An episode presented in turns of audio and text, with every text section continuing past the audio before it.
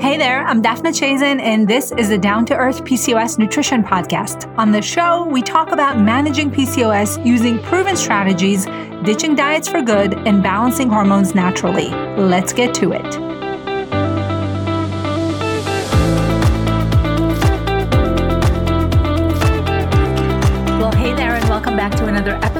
Of the Down to Earth PCOS Nutrition Podcast. My guest today is a wonderful, knowledgeable registered dietitian, and we're talking about thyroid health and the connection with PCOS. Her name is Laura Dragon, and can we take a moment to appreciate how cool that last name is? Laura is a registered dietitian, as I said, and she specializes in nutrition for women's health and hormones. She works with a variety of conditions and concerns such as PCOS, hypothyroidism, infertility, and painful periods. Laura works with clients virtually to help guide them in making individualized diet and lifestyle changes to help support their hormones. She has made it her mission to arm women with the tools they need to dig into the root causes of their symptoms, to learn how to nourish their bodies and reduce stress around food. She can be found educating others and spreading awareness about conditions such as PCOS, on her blog and Instagram page, which will both be linked to in the show notes of today's episode. So, as I said, we're talking about thyroid health. And even if your thyroid is functioning properly and you're not sure that you have any concerns when it comes to your thyroid health, I want you to listen to today's episode because Laura is going to share a lot of information about balancing hormones and understanding the root cause of some of your health issues, which can apply to you even if you don't have a thyroid condition. So let's get into my conversation with Laura Dragon. Hey there, Laura. Welcome to the show. Hey, thanks so much for having me. Yeah, absolutely. So, we're here to talk about thyroid health and how it relates to PCOS, which I know is something that you specialize in and you're super knowledgeable about. So, I'm excited for my listeners to get your insights and information because a lot of questions do come up come up about thyroid health. Uh, so we'll get right into that. But before that, can you tell us a little bit about yourself? Yeah, absolutely. And I'm excited to dive into this topic. Um, but I am a registered dietitian and I specialize in women's health and hormones. Um, I've been a dietitian for four years now, and I see clients who have PCOS, hypothyroidism, heavy periods, painful periods, or just other hormonal symptoms. Um, I have my master's in nutrition and I also have additional training in functional medicine.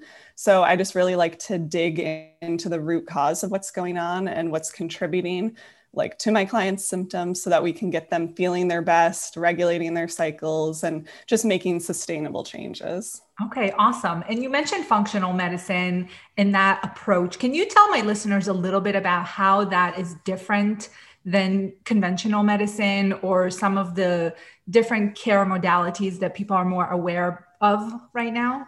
Yeah, sure. So I just like to look at the whole picture of what's going on and um, do some specialized testing to just dig into the root causes of symptoms. So sometimes that can include um, some hormone testing, or we can look at um, gut health so these are some things that maybe traditional practitioners wouldn't maybe be able to look into, but um, I do find that by doing that extra step and digging deeper, that we are able to help treat these symptoms a lot better by just addressing them from the root versus just um, addressing symptoms at the surface level. Okay. Yeah. So I think it's really important to understand that you know conventional medicine is there's a doctor for every body part right? And mm-hmm. usually there's not much communication. So if you're seeing someone for your specific symptom they may not help you get to the root cause of it. They're just going to help like you said treat the surface symptom and that may not solve the problem. The problem can manifest somewhere else in your body or you know they can just kind of quiet down the symptom for a little bit with a medication or some type of more band-aid solution but again that issue is still there. Yes exactly. So it's not just treating the symptom we're treating the root cause of what's going on. I mean, with hormones that's a huge difference right? Absolutely. huge yes. yeah.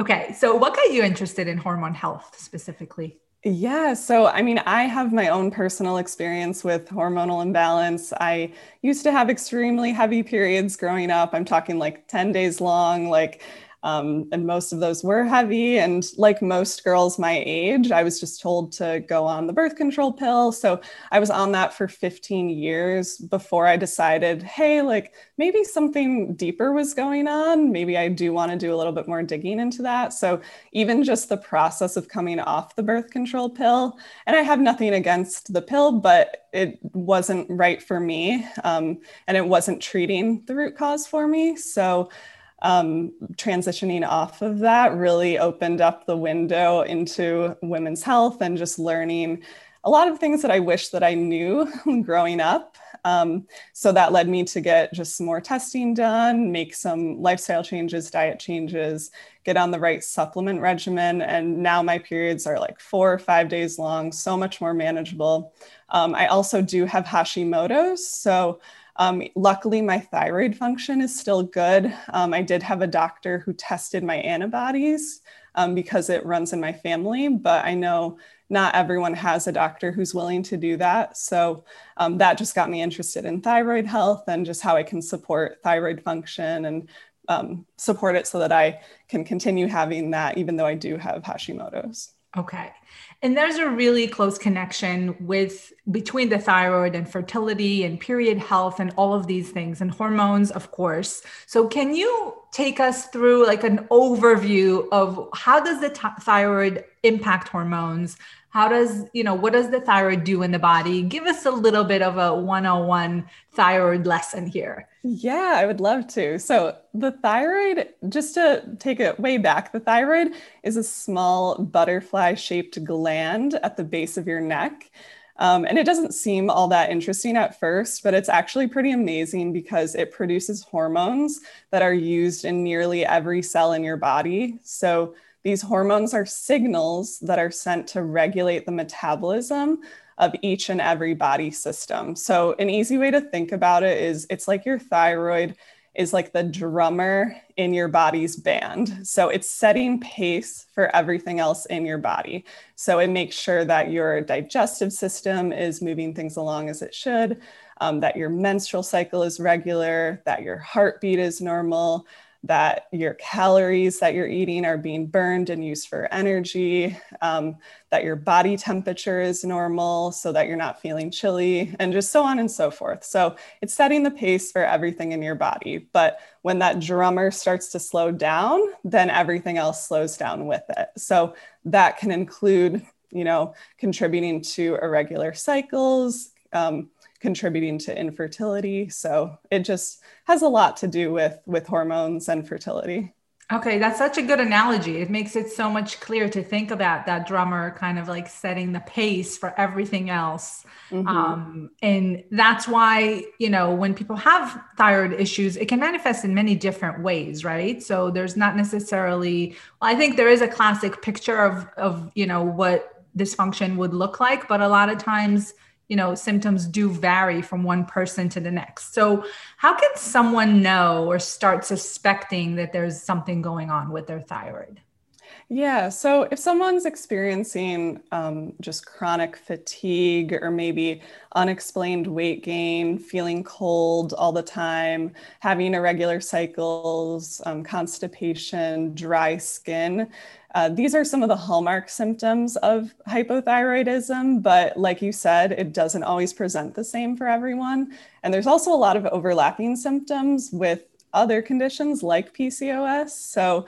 um, but I do recommend anytime that you are experiencing these symptoms to just get a full thyroid panel done so that you can see if there is something off with your thyroid. Okay. So, what does a full thyroid panel include in terms of testing? What should someone ask their doctor for? Sure. So, usually when you go to the doctor and they request thyroid labs, most of the time they will just order something called a TSH, which is thyroid stimulating hormone. And this is one piece of the puzzle. And while it is an important piece, it doesn't give us the full picture about your thyroid function. So, you also, in addition to TSH, you want to get a free T4, which is one of your thyroid hormones, but it's inactive. Then you also want to get a free T3, which is your active thyroid hormone. You want to get a reverse T3, which is a storage form of T3. Um, so sometimes that can go up when we're under a lot of stress. So we want to see that. And then the last thing that I always request is thyroid antibodies. So TPO antibodies and thyroglobulin antibodies.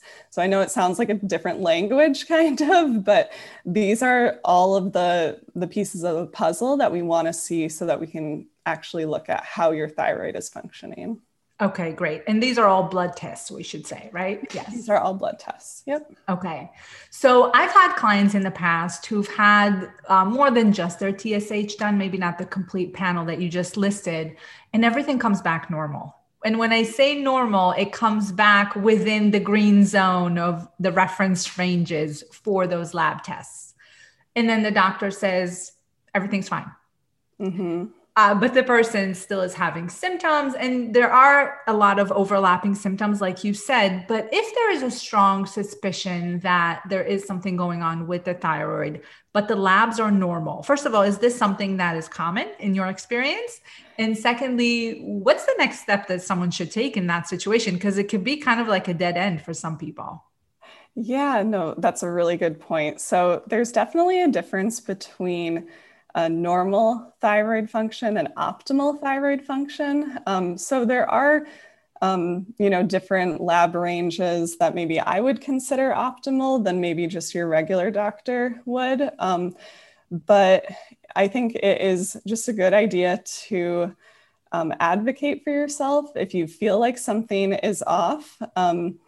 You know, making sure that you are getting that full thyroid um, panel done. And if there is something still off, I think it's important to know that it's important to treat the person and not just the labs. So if your labs are fine, um, but you're not feeling fine, then we may want to do a little bit more digging. Sometimes that can include you know, getting other nutrients tested because, again, like I said, there can be overlap of symptoms like when we're nutrient deficient in certain things. So, like a vitamin D or an iron panel or a B12, like these are all nutrients that are important for thyroid function, but also can contribute to some similar symptoms too.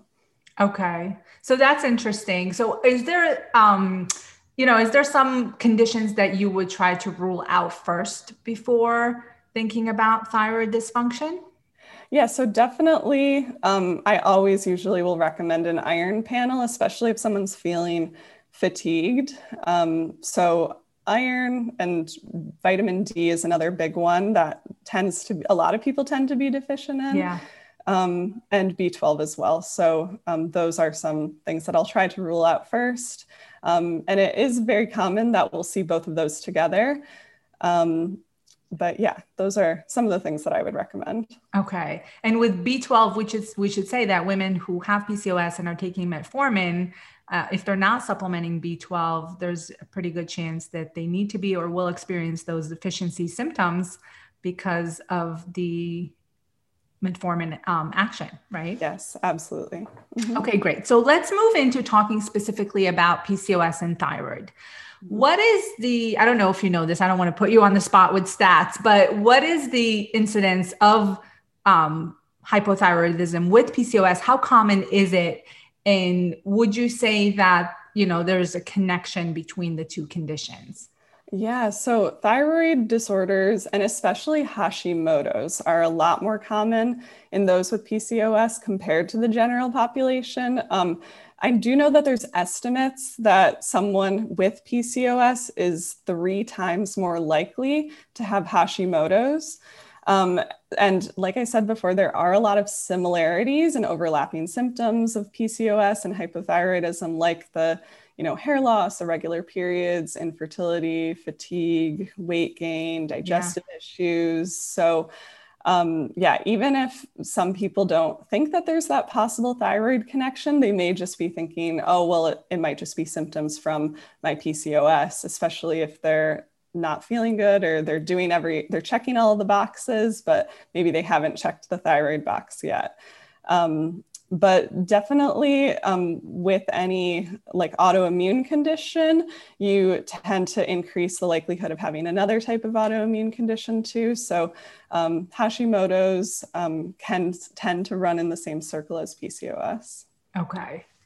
And when someone gets their lab test done, say they have PCOS and now they got the, their thyroid panel done, and they do see that there is a dysfunction, there's a reduced um, function of the thyroid, and there's a problem. What are some of the common treatment approaches that you've seen to be effective? Sure. So, first of all, is um, medication, thyroid medication is very common, and many people with hypothyroidism will need some type of medication. And there's no shame in this. I do have a lot of people come to me saying, you know, I, I don't want to take thyroid medication, I want to do it all naturally. Um, and I always say it doesn't have to be one or the other. We can do both of these things together. And actually, working on diet lifestyle can actually help make thyroid medication more effective too. So, medication is one treatment route. Um, but I definitely like to focus on diet, lifestyle changes. Um, so, with diet, there isn't one agreed upon diet for hypothyroidism. So, um, some people do feel better if they eliminate gluten. Um, there is a little bit of research that gluten may help reduce thyroid antibodies and um, Hashimoto's. So I will usually recommend people just trialing um, an elimination of that, even just taking it out for a month and seeing how they feel, see if their symptoms improve. Um, so that's one thing that we may try. Um, but also in terms of diet, like blood sugar balance is so important for thyroid function, just like it is for PCOS. Um, and also making sure you're eating enough food. Um, and that can feel counterintuitive to a lot of people who have hypothyroidism, but your thyroid requires a lot of nutrients to function properly. So um, that's something that I often see is people who have been gaining weight because maybe their thyroid is under functioning and then they're cutting calories, but then that can end up feeding into hypothyroidism though, because your thyroid and your metabolism need enough energy and enough nutrients to, to function optimally. So, okay. Mm-hmm. So when you're saying um, uh, cutting calories, I know that a lot of people, especially if now someone hears that gluten is an issue, when they cut calories, usually they would be cutting carbohydrates, mm-hmm. right? So they would either for PCOS or for you know going gluten free, they may naturally reduce their carb intake probably beyond what's necessary or healthy for their body and that can actually have a negative impact on their thyroid specifically with the reduced amount of carbs right Definitely. Yep. Your car or sorry, your thyroid does need carbs to function. So um, while maybe reducing carbs a little bit can be helpful for blood sugar balance, we don't need to go drastically and cutting out every form of carbohydrates either. And we shouldn't do that. Okay. Can we talk a little bit more about how someone can transition into a gluten free lifestyle if they feel like it's improving their symptoms? And we should say that the studies that have been done they're showing somewhat of a benefit even with people who are not necessarily they don't have celiac disease or they don't have a you know a digestive reaction to gluten right? Correct. Yeah. The the small studies that there are on going gluten free they do not have celiac. They just have hashimoto's with elevated antibodies. Um, and by going gluten free it did show a reduction in the antibodies, which can help preserve thyroid function. Um, again, these are small studies, so we don't know for sure if this is the case for everyone. But like I said, um, it can be helpful just to trial it and see if someone feels better. But when they are trialing a gluten free lifestyle, um, I think it's important to know that there are a lot of naturally gluten free foods out there. Um, we don't immediately have to turn to the gluten free aisle and just find all of the gluten free alternatives that may be really expensive and may also be very highly processed too. So there's lots of naturally gluten free foods like potatoes and sweet potatoes and quinoa and rice and all of these are gluten free and they are they have carbs and they're also very nutrient dense too so start there and start with you know just focusing on that. And if you do want to try you know some of the gluten-free versions of stuff then absolutely but know that you don't have to just stick to those. Yeah i think it's really important to know that that first of all, these things are super expensive. Mm-hmm, and also, the way they're prepared is not always with the highest quality ingredients, even though they're gluten free. Like you said, they're highly processed. Many times it's potato starch or tapioca flour or things like that that don't contain fiber, they don't contain a lot of nutrients as far as vitamins and minerals. And I think a lot of people get confused when something is organic and gluten free, thinking that it's automatically better for you, uh, but you always have to kind of check the label and really investigate further, right? Definitely. Yeah. I think that, you know, marketers do a very good job in making some gluten-free products seem like this is the, the thing that you need. Um, and we're trying to mimic what we know is a not or is a naturally gluten containing product. So by mimicking that, they do have to add in a lot of stuff yeah. and a lot of fillers to to make it taste like pasta or make it taste like bread. Exactly. Yeah. What would you say is a good amount of time for this trial eh, period? What would you recommend usually? I usually recommend starting with a month even and then slowly adding it back in and just okay. seeing how your symptoms are. Um, you could even, you know, if a doctor is willing to do it, you can see if they're willing to test antibodies before and after too and just see if there's a reduction there. Mm-hmm. Um, so that can be one way to, to test if it actually is affecting you, but I do just see people um, notice a difference in their energy levels or digestion, stuff like that, if it does make a difference for them. Mm-hmm. I know this is a little bit off topic, but what are your thoughts about food sensitivity testing with um, specifically with MRT um, testing? And if you could talk a little bit about that. Yeah, so most food sensitivity testing is IgG antibodies. Um, so we don't really know if these IgG antibodies that are being raised and measured on a food sensitivity test um, is actually showing if your body is reactive to it because most people do release IgG antibodies when they eat a certain food. So on food sensitivity testing, we may see a lot of foods highlight that they're sensitive to and they may not actually be. That might not be the case. Um, a lot of times we see that the foods that someone eats most frequently are the ones that have the most antibodies. Like your immune system, we should say, would make antibodies in response to foods that you're already eating, which is normal. That is that what it's supposed to be doing. Exactly. Right? Yep. And that is normal. Yeah. So um, I think w- when you speak to MRT testing, um, I don't do that in my practice. I think sometimes that can be a tool if someone is really reactive to a lot of different foods. But um, yeah, I think that a lot of the times I see it ends up where people just find that they have to eliminate like 20, 30 different foods that may not be contributing to the problem in the first place. Okay. And we should say MRT is a type of food sensitivity test that looks at what are called mediators, which are types of chemicals that your cells release in response to certain foods, right? So it's a little bit different than the antibodies. And those are usually going to signal inflammation. So I know a lot of people do get those tests done, and sometimes they see results and sometimes they don't. But um, I don't know. I just wanted to get your take on it because with something like the thyroid and looking at your immune system response or certain foods that may trigger an inflammatory response in your body, that's something that's re- recommended sometimes. Yeah, so that definitely can be one piece of the puzzle for sure. Um, and with thyroid, like when we're doing that deep digging into what is going on, we do want to figure out what's stressing the body out. So, what is the root cause of the stress contributing to um, decreased thyroid function? So, sometimes that can be. Sometimes it can be a food sensitivity. Sometimes it can be nutrient deficiencies. It could be, you know, poor gut health. Maybe you have you know, parasites or pathogens um, or just dysbiosis. Um, it could just be stress too, you know, just stress in your life that maybe you're not coping with. That can trigger a response um, in the thyroid.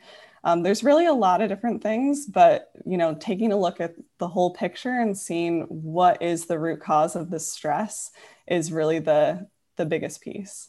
And do you offer testing to look at the gut health as well as micronutrient deficiencies? Yes, I do. Yeah. So I use um, GI map, um, which is a stool test in my practice.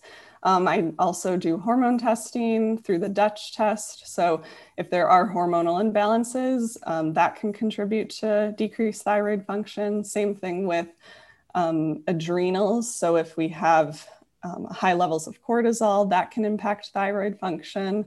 Um, high levels of estrogen can impact it, um, and yeah, and micronutrients as well. So I do all of those, and I when I do an assessment with a client, I try to target where we think that stress may be coming from, and then address it there with a specific test. So someone wouldn't necessarily need to do all of these tests to no, get to the root cause, right? No, no, I don't usually do all of them. Um, in some cases, you know, if we hit a dead end, we may need to do another test, but most people don't need to do all of them. okay.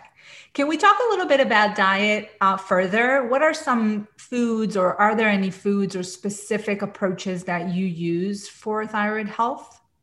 Yeah, so um, again, just blood sugar balance, um, making sure you're eating enough. Um, but there's also a lot of nutrients that are very important for thyroid function. So, one of those is selenium. Um, selenium is found in things like Brazil nuts, um, seafoods, organ meats. Um, so, getting a source of that in your diet is important. Um, iodine is another one that is important for thyroid function because your thyroid hormones are made of iodine, basically. Um, but iodine, we do want to be careful with though, and not do too much because there is some research that if we do too much iodine or if we're supplementing too much iodine, especially with Hashimoto's, in some cases that can raise Hashimoto's antibodies. So mm-hmm. um, usually I'll just recommend like iodine um, sources of food. So that can be seafood or seaweed, fish, dulse, um, sources like that. Okay. Sounds good.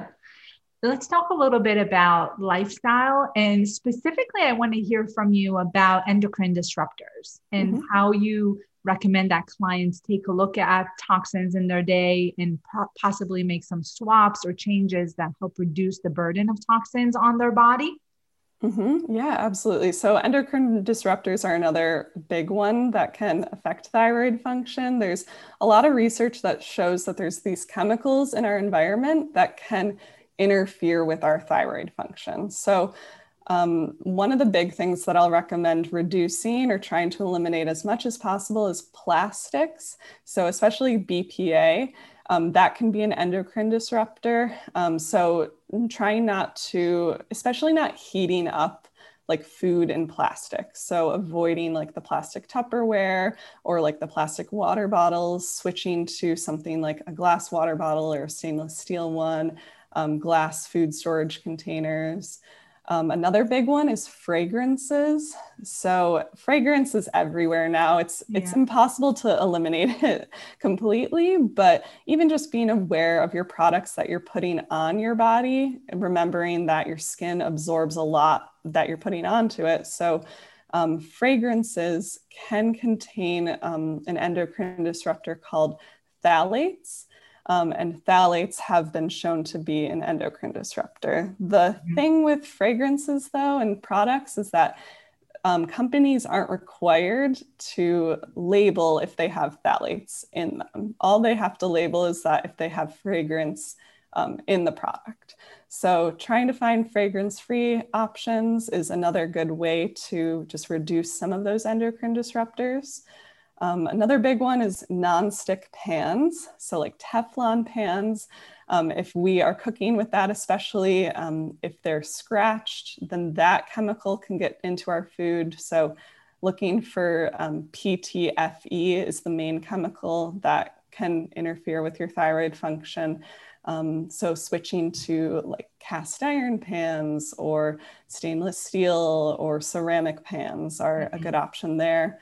Um, and then another area is filtering your water. So filtered water um, is another good thing just to help reduce endocrine disruptors, but also there are certain um, things in water like chlorine um, or fluoride and those sometimes can interfere with thyroid function too because they're similar to um, thyroid hormone. So, okay. Yeah. So, and there's a lot to think about, but I always say, like, you don't have to do everything all at once. Like, just focus on one area that you feel like you could improve upon. Or, you know, if you run out of a product that you have that had fragrances in it, then just use that as an opportunity to replace it with something new.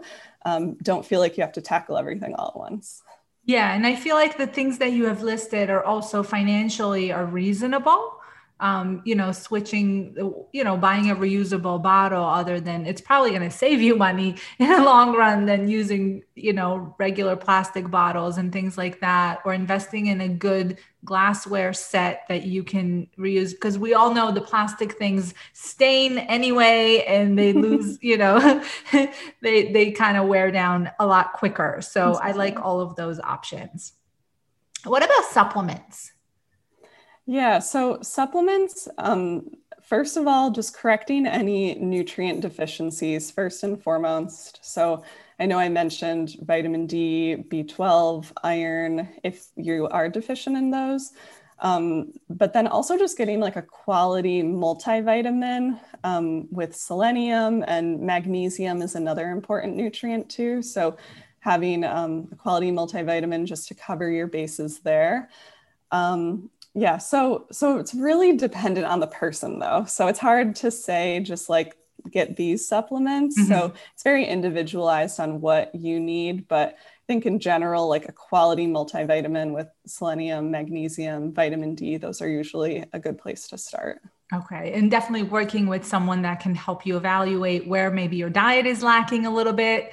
You know, like if you're not eating um, organ meats or fish or getting some of those nutrients, which can be hard if you're not including those things on a regular basis. And I know they're not staples for most people. Um, then having someone look at it and say, listen, you could, could be lacking a little bit of this vitamin or this mineral, or your lab tests are showing a certain deficiency, and then being strategic with how you supplement. That's probably a better approach for everything as opposed to just bl- blanket supplementation. Yes, I totally agree. And I know that it can be very tempting to just, you know, read something online or something that you see on Instagram, like use this sup- supplement to cure thyroid function. And it's usually not as simple as that. And sometimes that can end up, you know, breaking the bank where we're all of a sudden taking a, a ton of different supplements and not really seeing a difference. So that is where it's important to work with a qualified professional so that we can see those gaps in your diet um, see those nutrient deficiencies and, and be able to fill those in with supplements because supplements are supposed to be supplemental.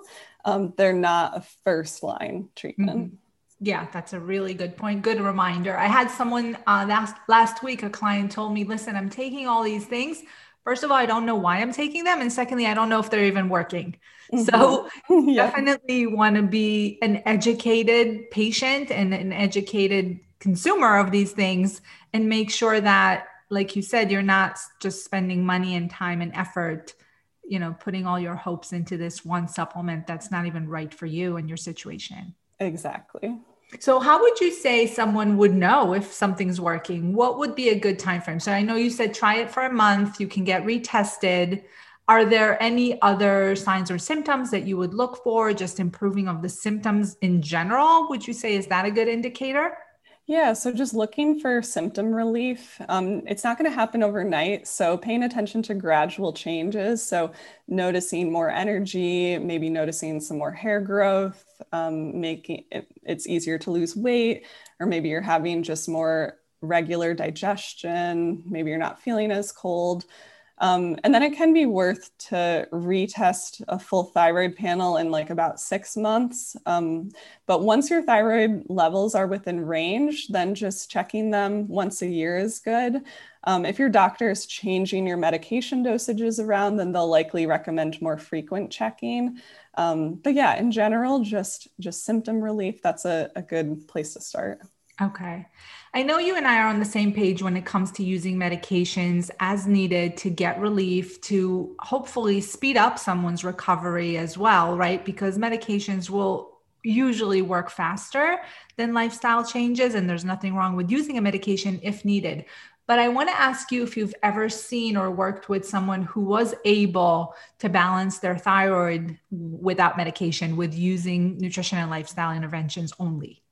Yes, absolutely. I have seen it, especially if you catch it early on, I okay. will say. So, um, especially like I said, if you um, can catch like Hashimoto's before um, you know it's full-blown hypothyroidism you're a lot more likely to be able to to just address it with um, diet and lifestyle and calming down the immune system um, especially if it's like um, subclinical hypothyroidism so i've definitely seen that um, i actually don't take thyroid medication um, but i was one of those who was able to catch it early though mm-hmm. before i had a, a, large decrease in my thyroid function mm-hmm. Can you talk a little bit about people who are plant based or following a vegetarian diet? Does that pose a little bit of a challenge for balancing thyroid? Um, it definitely can pose, it can make it a little bit harder because there are a lot of um, nutrients that the thyroid needs that are more bioavailable or just easier for the body to absorb and to use that are coming from animal proteins. So I know I mentioned like the organ meats. Not everyone has to eat organ meats, but stuff like that. Um, there's just a lot of nutrients that are easier for your body to use and easier for your thyroid to use too. It also does make it a little bit harder to balance blood sugar when um, we are vegan um, or just plant based because we're not most of our protein sources are also carbohydrate sources too. So um, it is possible, but it does it, it, does make it a little bit trickier, and that is where it can be helpful to work with someone who who's knowledgeable and um, you know protein sources and nutrients, and making sure you're covering all of your bases. Okay. So let's say someone's listening right now and they want to get their thyroid fully evaluated. What would you say is the first step? Yeah. So the biggest thing is just advocating for yourself. Um, I think it's good to keep a list of the symptoms that you've been having so that when you go into your doctor, you're armed and you're prepared with um, what you want to tell them because um, sometimes doctors won't order labs if you don't say exactly what you're experiencing. Um, and then ask for a full thyroid panel. So, what I mentioned before the TSH, the free T3, free T4, um, reverse T3 and the thyroid antibodies. Um, and yeah, just making sure that you advocate for yourself and your health. Um, that's that's definitely the, the best place to start. Okay, great. And I know that you have a lot of resources on your website and on Instagram. So do you want to share some of these things and where people can find out more about you and your information? Yeah, absolutely. So you can go to my website, laurarosenutrition.com. Um, I have a lot of blog posts on thyroid health, also on PCOS, um, but I also have workbooks, so downloadable ebooks, both on thyroid and on PCOS. Um, and you can purchase them on my website. Um, I also do have a lot of free content on my Instagram, um, and you can find me at hormone underscore nutrition. Okay, awesome. Laura, thank you so much for being here. I really appreciate it. Yeah. And I'll be sure to link to everything in the show notes so people can find it easily. Perfect. Thanks so much for having me.